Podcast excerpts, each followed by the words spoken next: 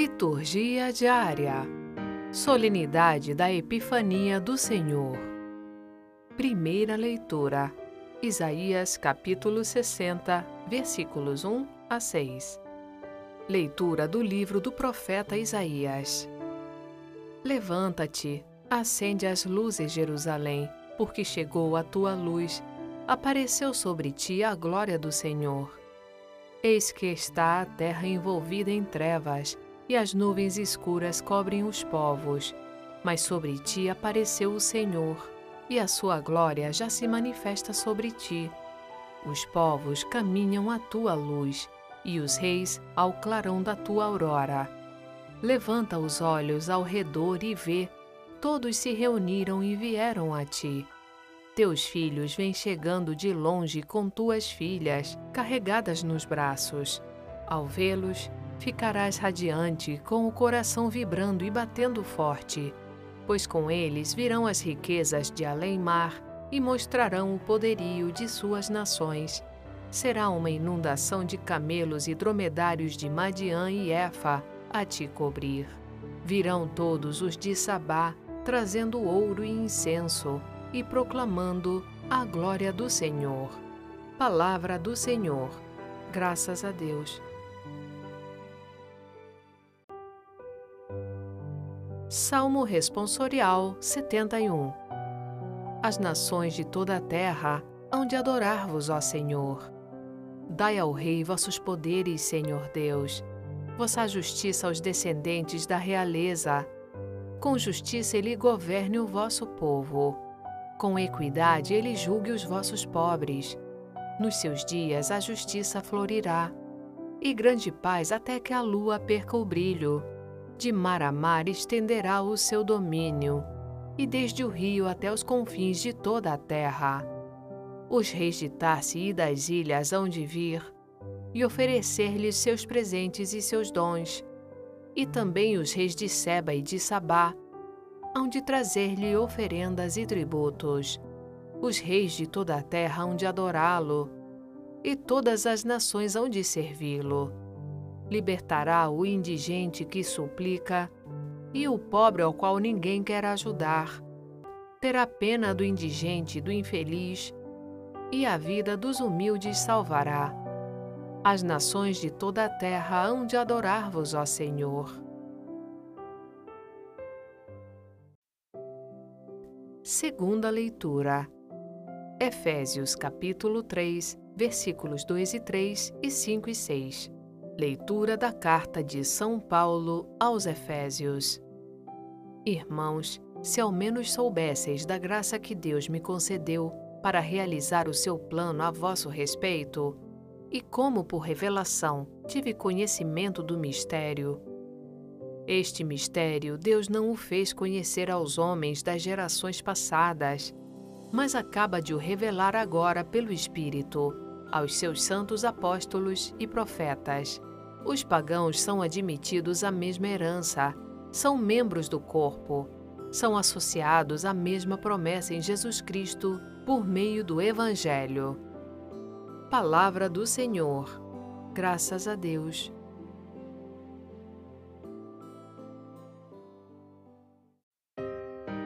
Evangelho. Mateus capítulo 2, versículos 1 a 12. Proclamação do Evangelho de Jesus Cristo segundo Mateus. Tendo nascido Jesus na cidade de Belém, na Judéia, no tempo do rei Herodes, eis que alguns magos do Oriente chegaram a Jerusalém perguntando: Onde está o rei dos judeus que acaba de nascer? Nós vimos a sua estrela no Oriente e viemos adorá-lo. Ao saber disso, o rei Herodes ficou perturbado, assim como toda a cidade de Jerusalém. Reunindo todos os sumos sacerdotes e os mestres da lei, perguntava-lhes onde o Messias deveria nascer. Eles responderam: Em Belém, na Judéia, pois assim foi escrito pelo profeta. E tu, Belém, terra de Judá, de modo algum és a menor entre as principais cidades de Judá, porque de ti sairá um chefe que vai ser o pastor de Israel, o meu povo. Então Herodes chamou em segredo os magos e procurou saber deles cuidadosamente quando a estrela tinha aparecido. Depois os enviou a Belém, dizendo: Ide e obter informações exatas sobre o menino. E quando o encontrardes, avisai-me, para que também eu vá adorá-lo. Depois que ouviram o rei, eles partiram. E a estrela que tinham visto no oriente ia diante deles até parar sobre o lugar onde estava o menino. Ao verem de novo a estrela, os magos sentiram uma alegria muito grande. Quando entraram na casa, viram um menino com Maria, sua mãe. Ajoelharam-se diante dele e o adoraram. Depois, abriram seus cofres e lhe ofereceram presentes: ouro, incenso e mirra. Avisados em sonho para não voltarem a Herodes, retornaram para a sua terra, seguindo outro caminho. Palavra da salvação. Glória a vós, Senhor. Pela música a gente já conhece, né? Está começando Conversando sobre a Palavra com Antônio Santoro. Oi, Sônia. Oi, pessoal, tudo bem? Hoje celebramos o Domingo da Epifania. E essa reflexão de hoje, ela nos mostra a manifestação de Jesus como a luz Jesus ele é a luz que atrai a si todos os povos da terra. E a gente vai ver isso bem claro no evangelho. Essa luz, ela se encarnou na nossa história com a finalidade de iluminar a humanidade, iluminar os caminhos dos homens e nos apresentar também uma proposta de salvação, uma proposta de libertação. Deus veio a esse mundo com essa finalidade de nos apresentar essa proposta. Deus não nos impõe nada. Deus sempre propõe. Ele se propõe para nós. E epifania, pessoal, é uma palavra que ela tem um significado muito próprio. Epifania significa aparição, manifestação de algo. Normalmente, quando se usa essa palavra, é uma manifestação de algo relacionado a um contexto espiritual, a um contexto divino. E do ponto de vista mais filosófico, a epifania ela significa uma sensação de profunda realização, né? assim, no sentido né, que a pessoa compreende a essência de alguma coisa. É uma, tipo uma sensação de considerar alguma coisa como solucionada, esclarecida, completa. E a nossa igreja adotou o termo epifania para comemorar exatamente essa festa, que ela é sempre celebrada dois domingos depois do Natal. O primeiro domingo depois do Natal a gente celebra a Sagrada Família e no domingo subsequente a gente celebra a Epifania. Essa celebração da Epifania é caracterizada principalmente pela visita dos três reis magos a Jesus recém-nascido. Esses reis, eles simbolizam os povos que não fazem parte de Israel, são os povos pagãos. Dessa maneira, a gente vê que a manifestação de Deus através de Jesus ela não é destinada somente ao povo judeu, mas ela é destinada a todas as nações, a todos os povos da terra. E para isso, para que a gente possa acolher essa manifestação de Jesus, basta que nós, da mesma forma que os magos, nós venhamos ao encontro de Jesus. Nós venhamos ao encontro dessa manifestação. Nós tomemos um conhecimento profundo dessa epifania. E para isso, a gente dá o melhor de nós. A gente também vai ver isso nas reflexões. A gente dá aquilo que a gente tem de melhor. A gente oferece isso a Jesus. E começando a nossa reflexão, propriamente, a primeira leitura, ela anuncia a chegada da luz salvadora de Deus, que vai alegrar Jerusalém e vai atrair para essa cidade os povos de todo o mundo. Vejamos o que diz o profeta Isaías na leitura. Ele diz: Levanta-te, acende as luzes, Jerusalém, porque chegou a tua luz. Apareceu sobre ti a glória do Senhor. Olha só, gente. Apareceu sobre ti a glória do Senhor. Chegou a tua luz. É Deus que vem para o meio do seu povo. É Deus que visita o seu povo na cidade de Jerusalém. É Deus que vem ao encontro do ser humano, Deus que se manifesta para o seu povo. E o contexto histórico aonde essa leitura está situada é mais ou menos na época, logo após o regresso daquele exílio da Babilônia, que a gente já viu em domingos anteriores. E esse regresso, esse tempo, se situa numa Jerusalém que ainda está muito marcada pelo sofrimento do passado muito recente, de todo o sofrimento que esse povo teve durante o exílio. E lógico, como consequência disso tudo, de uma pobreza que era presente na vida daquele povo. Esse texto de hoje, ele é uma glorificação de Jerusalém. Ele exalta a cidade de Jerusalém, chama ela de cidade da luz, onde a luz resplandece, onde a luz aparece, onde a glória de Deus brilha. E para aquele povo, que até então vinha uma cidade, via né, uma cidade vazia, era praticamente um quadro de noite, de escuridão eterna, porque a ausência de alegria, a ausência do povo, era manifesta ali dentro. E, já, e exatamente o profeta Isaías ele vem prenunciar esse regresso do povo, essa volta do povo que vem do exílio. E sobre essa cidade, sobre esse povo que retorna, vai brilhar a luz de Deus. E exatamente, gente, inspirado nessa situação geográfica, o profeta ele anuncia que a luz salvadora de Deus vai dar um novo rosto para a cidade. Ele faz uma alusão à situação geográfica de Jerusalém. E através dessa alusão, a gente vê manifestada novamente a presença salvadora e libertadora de Deus junto do seu povo. Um Deus que não abandona o seu povo, um Deus que caminha do lado do povo no decorrer da história.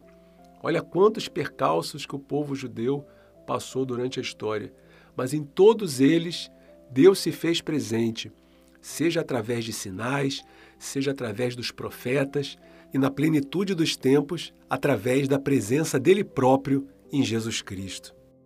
Essa fidelidade de Deus, ela nos dá a garantia, sempre, gente, de que Deus não desiste nunca de nós.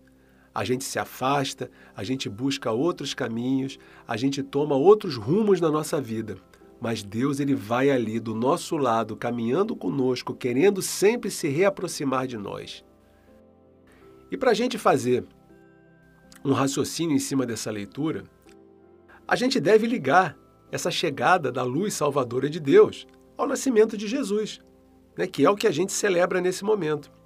O projeto de libertação que Jesus ele apresenta aos homens é que vai ser a luz, que vai vencer as trevas e que vai dar esse novo rosto de amor ao mundo. Essa é a intenção de Jesus, renovar o mundo através do amor. E mais uma vez, a gente pergunta: né, nas nossas vidas, essa luz libertadora, ela chega de fato aos homens através do testemunho que a gente dá? Porque nos dias de hoje, nós somos os propagadores dessa mensagem. Cabe a nós, cristãos, fazer essa mensagem chegar aos confins da terra, fazer essa mensagem chegar a todos os nossos irmãos. Nós não temos mais aqueles profetas do tempo, dos tempos bíblicos mas cada um de nós tem essa missão de profeta também. E a gente está fazendo a luz chegar às pessoas? Essa tem sido a nossa intenção. Da mesma forma, pessoal, a igreja. O que é a igreja?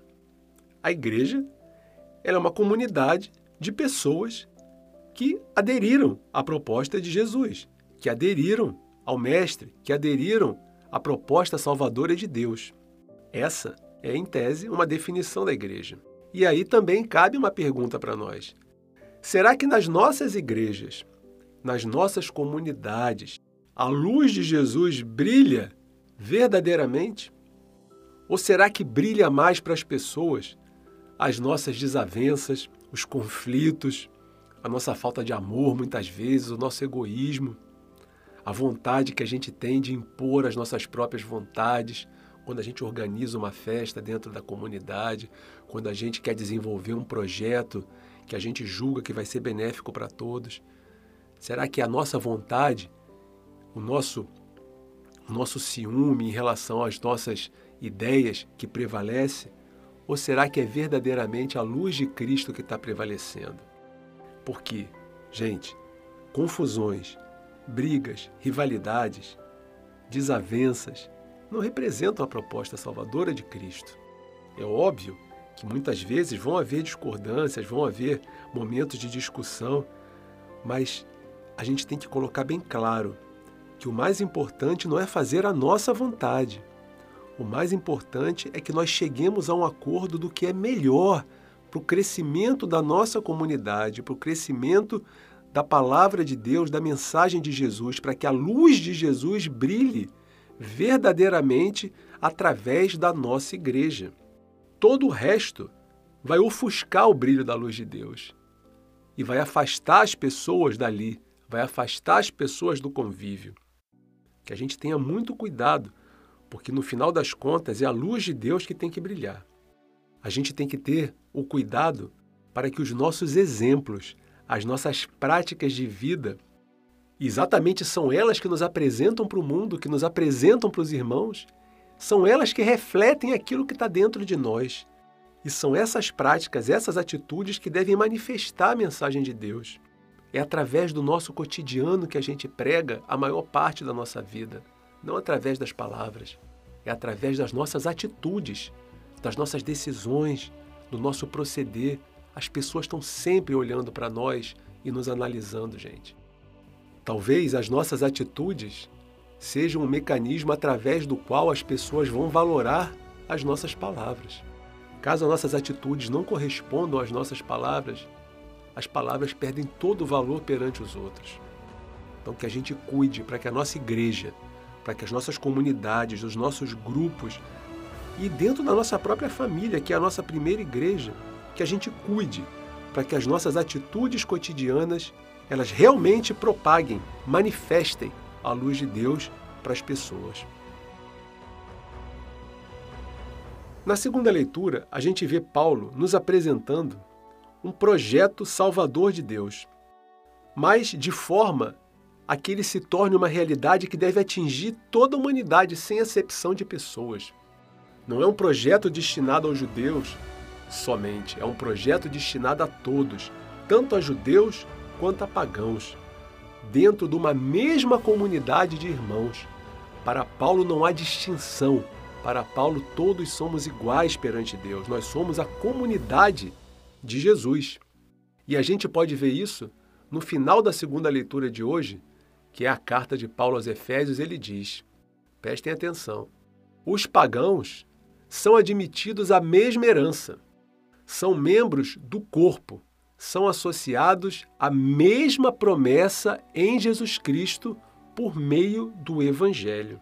Ou seja, a gente vê Paulo constatando para nós que a mensagem de Jesus, a mensagem de salvação definitiva para a humanidade, ela não é exclusiva dos judeus, como muitos dos judeus acreditavam que fosse.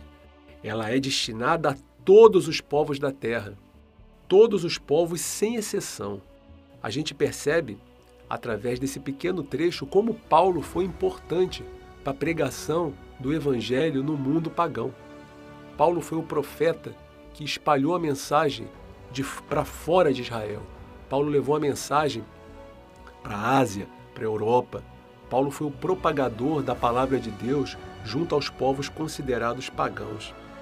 E a nossa igreja, que é exatamente esse corpo que Paulo diz, esse corpo do qual todos são membros, tanto pagãos quanto judeus, essa igreja, ela é a comunidade, como a gente falou ali atrás, daqueles que acolheram a proposta de Deus. E aí, a gente não tem como fugir do nosso questionamento mais uma vez.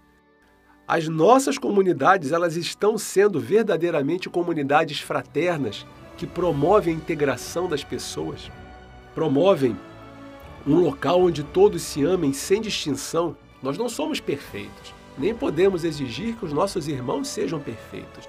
Todos têm suas falhas, mas todos têm suas virtudes. Então nós devemos aproveitar as divergências para que elas nos complementem, para que elas nos façam mais fortes, não para que elas nos afastem, para que elas sejam motivo de exclusão. As diferenças legítimas, elas são complementos da riqueza comum da comunidade. A comunidade, quanto mais diversa ela é, mais rica ela é. Elas não são e nunca devem ser razões para que a gente manifeste indiferença ou que a gente promova afastamento de irmãos. Pelo contrário, gente, vamos ficar atentos a isso também. Porque é no nosso cotidiano que a gente, mais uma vez, tem a oportunidade de manifestar a nossa verdadeira adesão ao projeto de Deus. E como todos somos iguais, nossa preocupação também não deve se restringir ao nosso mundinho. Essa igualdade, ela implica também que a gente se sinta responsável pelos nossos irmãos, mesmo por aqueles que não estão visíveis para a gente de maneira geográfica. Quantos projetos que a igreja tem, quantos projetos que nós vemos que são realizados em locais tão distantes e que dependem tantas vezes do apoio das pessoas. Irmãos que estão em comunidades longe, pobres, assolados, desastres ambientais, por questões econômicas, por questões políticas. Será que a gente se preocupa com esse pessoal? Será que a gente tenta de alguma forma ser solidário com esses irmãos? Será que a gente se sente também responsável pela sorte desses nossos irmãos que são membros do mesmo corpo que nós, são membros da nossa mesma igreja? São membros amados de Deus, fazem parte da comunidade de Jesus da mesma forma que nós, têm o mesmo valor perante Deus que cada um de nós tem. Eles são separados de nós pela geografia, pela diversidade de cultura, muitas vezes, mas eles são unidos a nós pela promessa de Jesus, pela promessa que fez de todos irmãos, admitidos à mesma herança, membros do mesmo corpo, associados à promessa de Jesus Cristo por meio do Evangelho. Que a gente também reflita sobre isso. E chegamos no Evangelho. O Evangelho de hoje é um Evangelho que todo mundo conhece, é aquele Evangelho que relata a visita dos Reis Magos a Jesus.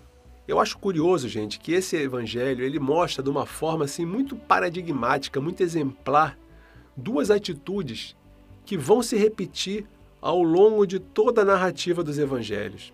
Quais são?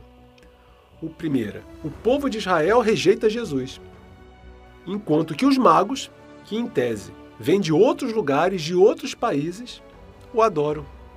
Por dois, Herodes, que era o rei e era o dirigente dos judeus. Ele fica perturbado. Jerusalém fica perturbada com a presença de Jesus. E diante da notícia desse nascimento, eles planejam a morte de Jesus. Enquanto que os pagãos sentem alegria. Vão ao encontro de Deus com alegria e reconhecem ele como Senhor. Essa dicotomia ela vai se manifestar o tempo todo no evangelho. A gente vai ver vários relatos onde os pagãos abraçam a mensagem de Deus e os judeus rejeitam a pessoa de Jesus Cristo. Mateus, ele anuncia aqui que Jesus é o prenúncio de Mateus, ele vai ser rejeitado pelo seu povo, mas vai ser acolhido pelos pagãos. Ele vai convidar, Jesus vai pessoalmente convidar por diversas vezes e manifestar por diversas vezes a adesão dos pagãos ao reino de Deus. Isso a gente percebe na leitura cotidiana do nosso Evangelho. Esse itinerário que os magos seguiram também até encontrar Jesus, ele demonstra como pessoas que não pertenciam ao povo de Israel estavam atentas aos sinais e perceberam, através desses sinais, a salvação que chegou através de Jesus Cristo. Então ele se põe a caminhar, ele se põe a ir ao encontro de Jesus e, curiosamente, perguntam aos judeus, que são aqueles que deveriam saber de tudo, que deveriam estar mais atentos aos sinais, aonde encontrar Jesus. Olha só, gente. Os próprios judeus não souberam responder, não reconheceram a chegada de Jesus, mas os povos estrangeiros estavam atentos. Isso é muito simbólico. E a gente, muitas vezes, pode parar e fazer a reflexão: com qual desses dois grupos a gente se identifica? Com os profissionais da religião, aqueles que deveriam reconhecer os sinais e as propostas de Deus em primeiro lugar, mas deixam passar direto sem prestar atenção? Ou a gente se reconhece como os magos, que souberam ver os sinais da presença de Deus no nosso mundo. Nós somos pessoas atentas a esses sinais.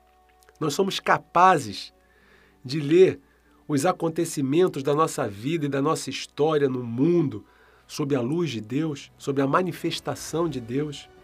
Nós procuramos perceber os sinais e a vontade de Deus ao nosso redor através das necessidades dos nossos irmãos.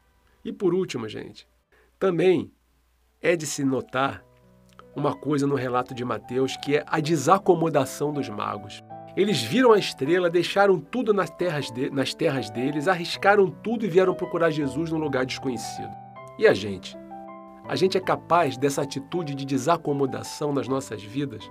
Ou a gente está agarradinho ao nosso sofá, ao nosso colchão, à nossa televisão, ao nosso celular, à nossa internet, e tudo isso nos agarra e nos impede de ir ao encontro do, de Jesus, do Salvador, que nos nasce e que se manifesta hoje através da festa da Epifania. Nós somos capazes de deixar tudo para responder aos apelos que Jesus nos faz através dos nossos irmãos? Fica essa reflexão, fica essa mensagem. Sejamos atentos à Epifania, sejamos atentos às manifestações do Senhor. Um abraço, gente. Obrigada mais uma vez. A gente espera o Antônio aqui no domingo que vem. E amanhã eu estou no podcast Liturgia Diária, no Spotify e em nosso site voxcatólica.com.br. Até lá! Obrigada por ouvir a Liturgia Diária conosco. Acompanhe-nos nas redes sociais, Facebook, YouTube e Instagram. Você também pode ouvir a liturgia diária em nosso site voxcatólica.com.br. Dissemine a palavra, compartilhe com amigos e familiares. Narração Sônia Abreu. Uma produção Vox Católica.